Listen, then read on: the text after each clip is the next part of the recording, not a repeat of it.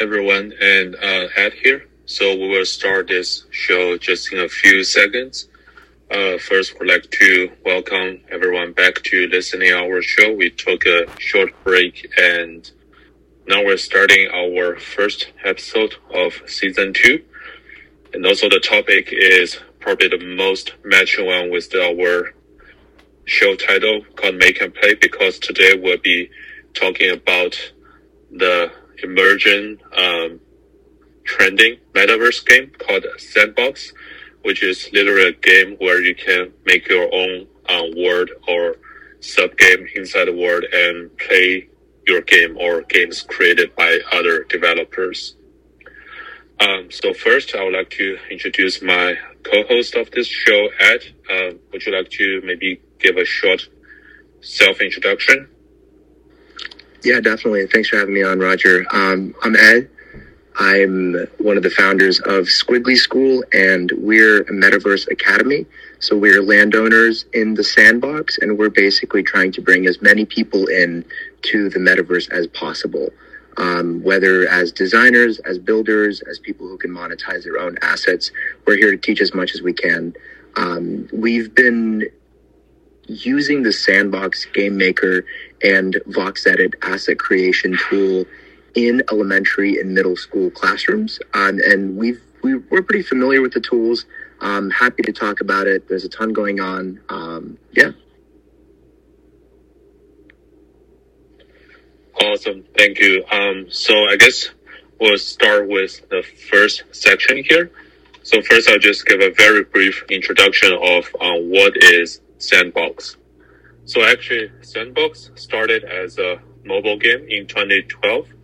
Uh, just as its name suggested, it's a mobile game where you can create your own version of mini games and play. So you can see the idea already started almost 10 years ago. And then later on in, I believe it's around um, 2018 that time, um, they started developing a metaverse version of that game. And also they moved from the mobile platform to the um, desktop platform. Um, and let's see. So in terms of, you know, the um, development of the company, they got a few rounds of uh, big investment with uh, funds from um, companies like uh, Square Enix. So that's a big um, Japanese game company. They also have um, investment from um, SoftBank and many other big investors. And let's see uh, what else I have here. So I also have um, a link in the show notes, which I'll post later but just look at uh, this is a fundraise campaign from the Republic, a popular um, fundraising platform. So they have this um, metaverse land portfolio, which kind of shows you like where they think the most valuable uh, metaverse land will be at. So if you look at the breakdown, you can see that they spend about 40% of their investment in um, sandbox compared to about like 20% each in like Axie Infinity and Decentraland. So obviously the real estate or like virtual real estate people think that sandbox is probably right now the um, hottest metaverse you can hop in in terms of, you know, investment and value wise. So that's, a brief um, introduction of uh, Sandbox. I don't know if Ed, you have anything um, brief to add here. Yeah, the last thing I'll say is a couple numbers. Um, if you go on OpenSea and you look at top virtual worlds by volume, Decentraland is number one, and it has about twice the volume of the Sandbox, which is number two all time. Um, Decentraland has been around since 2017 and this has been pretty much the proof of concept of like here's what a decentralized video game looks like. But if you look at the past 30 days, the sandbox has over four times the volume of Decentraland. Um, and the game is still in its alpha version. Um, but yeah, that's that's the other. Awesome, thank you. Um, so let's maybe talk a little bit more about the roadmap. So basically, the past, current, and future of the sandbox. Um, trying to find the roadmap. Yep, here it is. Um, so you can go to sandbox.game um, slash roadmap. So maybe we can have a little bit um, discussion here. Um, I don't know, Ed, you want to maybe start something interesting here? Yep, definitely. So, again, the company behind all of this was founded in 2011. And here's a game studio that has released a couple of really successful mobile games. Um, and we'll talk about mobile being on the roadmap for the sandbox um, 3D version, which is pretty cool. But the thing that we're in right now is the alpha version has launched, which basically, like, if you play it, it's pretty much confined to a couple of experiences built by basically Sandbox, the arts team there to make sure that it's high quality. They, as of today, literally as of seven hours ago, the Sandbox just released staking between Polygon and Sand. So Decentraland is run on the token called Mana. The Sandbox is run on the token called Sand. Right now, the sandbox is using layer one Ethereum and like gas prices are ridiculous um, to do anything. And they're moving to Polygon, which is a layer two um, chain. And so as of today, uh, they're starting to give rewards out to incentivize people who add to the liquidity between Polygon and Sand. So that's kind of something exciting for the early adopters. There's, you know, there's a lot to be made there if you have some liquidity, but what they're really trying to build towards is in 2022, that's next year, there's going to be a lot of super exciting stuff. Starting out with, they're going to launch a DAO. Um, if you're familiar with the Ethereum names name service, the ENS airdrop, basically the early adopters who bought like a you know Roger.eth ENS name, they were awarded these governance tokens, um, and those were worth real money.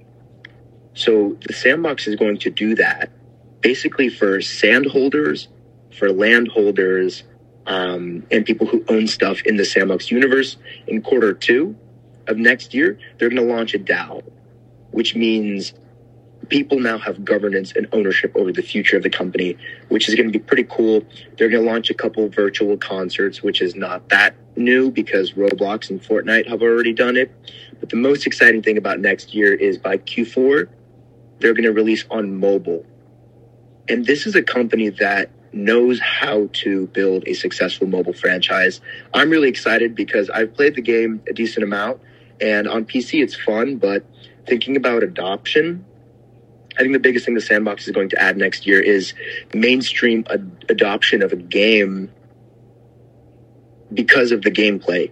Um, and then people will learn about crypto tangentially through just playing the mobile game. So I'm really excited about that. Um, the other thing worth mentioning is right now there are two components that make the sandbox really attractive as a metaverse. First one is the no code game engine.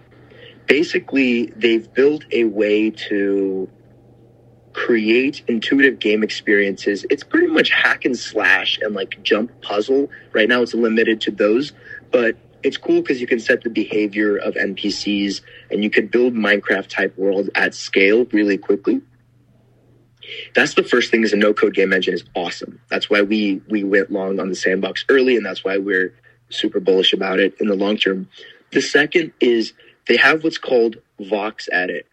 So the sandbox has a a asset creation tool called VoxEdit where you can easily put together a bunch of 3D pixels and then sell them as as NFTs when it comes to the game maker, right now, it's all no code. So it's like drag and drop. And if you have logic, you're just going to click on some parameters, you know, between multiple choice. We found that to be really um, enticing, basically, to get kids into computer science because it's pretty easy to jump into. But TBD 2022 on their roadmap, they're going to add a couple of things that I think are going to be just groundbreaking. The first off is co-building mode in the game engine.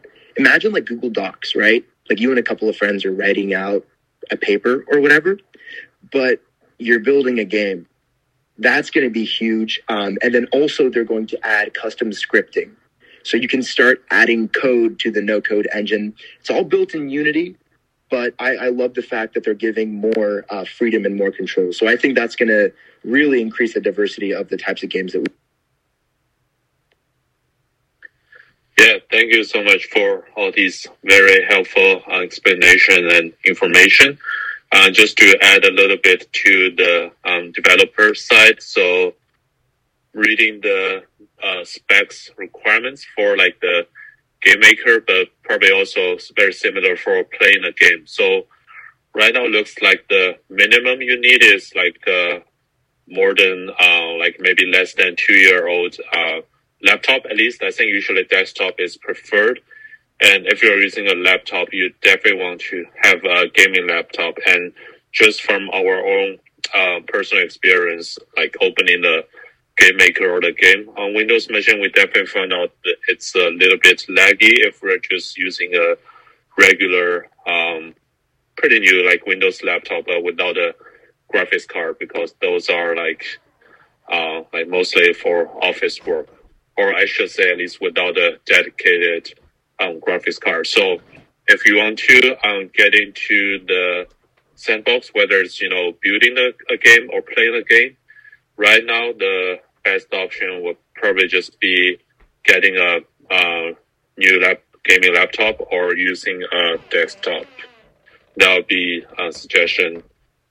And now I want to maybe switch the gear a little bit. Can maybe talk a bit more about how the sandbox works right now for like um, business, and also what are some of the uh, like future uh, for business to like um, develop or like you know branch into the metaverse. Um, maybe I would just throw a few topics here because I heard some really cool news. Cool news, like you know, companies like I believe um, Adidas are right now just um, buying huge like lots of land, but they haven't done anything significant yet. I also know that uh, Snoop Dogg has a pretty uh, significant presence in Sandbox, right? Yeah, I mean it's ridiculous. Snoop Dogg is like in every venture possible. I, I don't know how he does it. He's like on three different crypto projects right now, but um, yeah.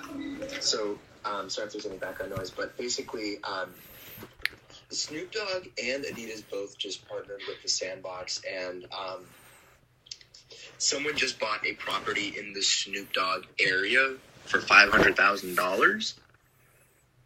But at the end of the day, like right now, the most important, if there's one takeaway you have from this episode, it's that there is a land rush right now. And I think we're probably at the tail end of it, where companies, brands, and people are starting to realize that, wait a minute, this virtual real estate might be valuable one day. Let's get in early. Now, the next rush is going to be what do we put on that land? I can guarantee you that Adidas does not have employees who know how to use VoxEdit or the game maker to create experiences that represent their brand. Neither does Snoop Dogg. And so the big takeaway is there's a lot of people buying land. But the analogy is this like, if you were to actually play Decentraland right now and you were to walk around this metaverse, the vast majority of it is empty land. Like, people are not making use of their land because there is a shortage of people who know how to build games and virtual experiences that represent brands. And so, I mean, this is something that we're trying to solve is just the labor shortage when it comes to people who know how to populate these plots of virtual land. But yeah, I mean, there's there's a lot of people moving into it, and I think there's so much hype around the land that there's not enough discussion about like, okay, like what do we actually do now that we Yeah, thank you. That's a very good point. Uh, just to add a little bit to this topic, uh, yeah, I read the news that Nike they just bought uh, kind of like a 3D design studio that uh, specializes in designing like NFT um, like sneakers, which are basically like virtual sneakers. And I know that studio, the founder said they were actually originally um, inspired by Nike to you know start basically a sneaker giant inside the metaverse um, for you know all kinds of platforms. So um, here we can definitely see like even for like big companies like uh, Nike, they're definitely also um, trying to enter the metaverse. I believe they have some presence in Decentraland, maybe, and even they don't have the at this moment the right, you know, like expertise to do all these like metaverse development. So they need to, you know, get more talents through this um, acquisition of the studio, which was actually originally uh, inspired by them. Yeah, so that's a very interesting world we're living right now. Um, so that actually brings us to the last question here. And after this one, we can take a few questions from the audience. If they have any questions, feel free just to use the um, calling queue to raise any questions. So if um, someone is right now completely new to metaverse and let's say they are not planning to like you know, spend crazy amount of money to actually do any investment, but they want to maybe be a developer for a certain um, platform, what are some of the like universal skills they, they can pick up to help them, you know, transition to this role? Yeah, that's that's an awesome last question. The way I think about it is the past decade, every single brand, Nike, Adidas, Google, Facebook, every single company hired a lot of 2D designers and engineers because they created two dimensional storefronts. They created two dimensional websites to represent their brands. And the biggest thing right now is that we're going through a transition where the internet of the future is going to be three dimensional. And so the skills naturally are how do we design, how do we build, and how do we develop in three dimensions? And so that's going to, you know, from a very practical perspective, Blender is how we create 3D objects for free, pretty much. Um, ton of YouTube tutorials out there.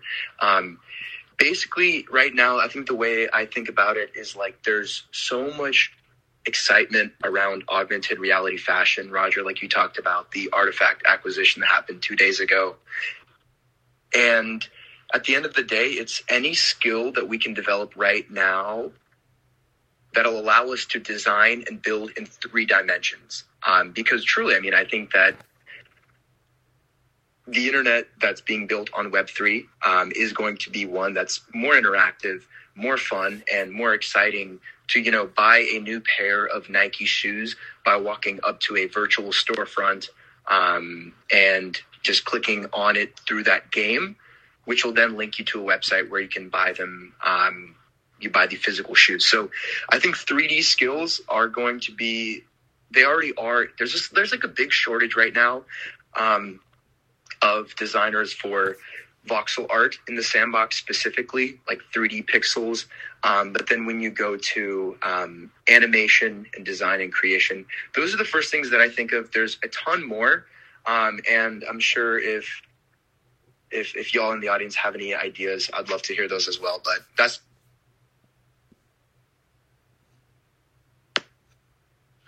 Yep, sounds good. Um, I guess we'll just take a question.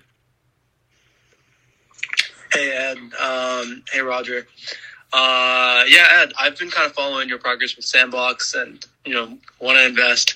Um, well, not with uh, not with Sandbox, but with Skwigly and like all those I've you've been doing at Sandbox.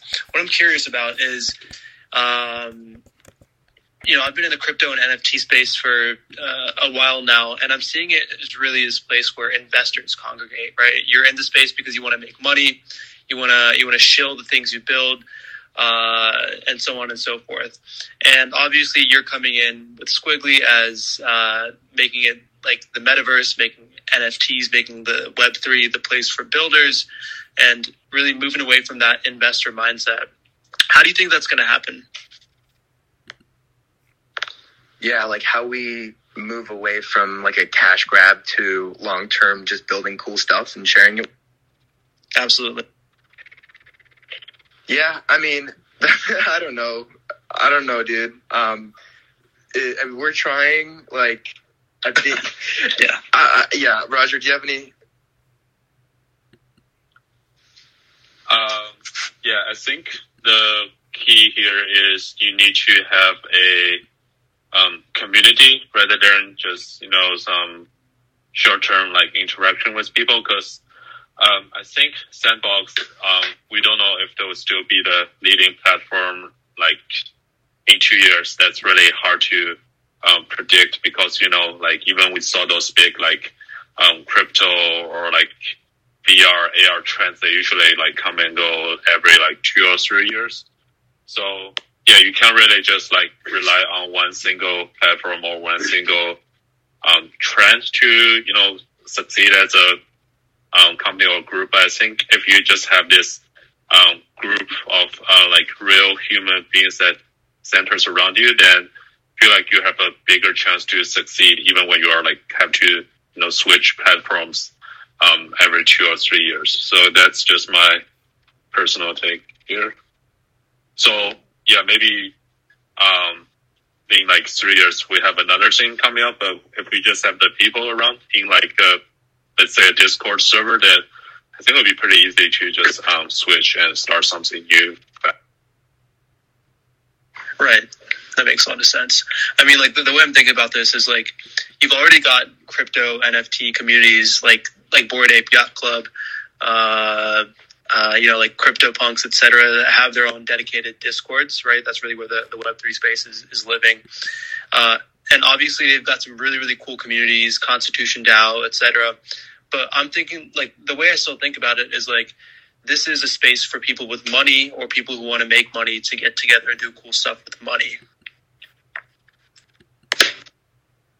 Yeah, I think I don't know, maybe someone can build this, but that would be so cool if there's not only an educational platform of like, hey, here's actually how to build, how to sell things to people with more money than they know what to do with, but also if there's like liquidity providers. You know what I mean? Like if you need some X token in order to confirm a transaction, right? Like you need, for example, sand in order to sell an NFT on the sandbox.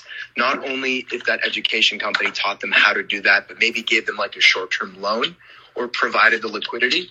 I'm all for it. I right. think that it absolutely right now, the state of I think Web3 that I've seen and, and some of you've probably seen this too, is that like the wealth is just going to the existing like multimillionaires and whale investors and, and, VCs. And it's like, okay, let's bring right. in the normal people. Um, I think I think there's huge opportunity there. I think you can start a movement around it.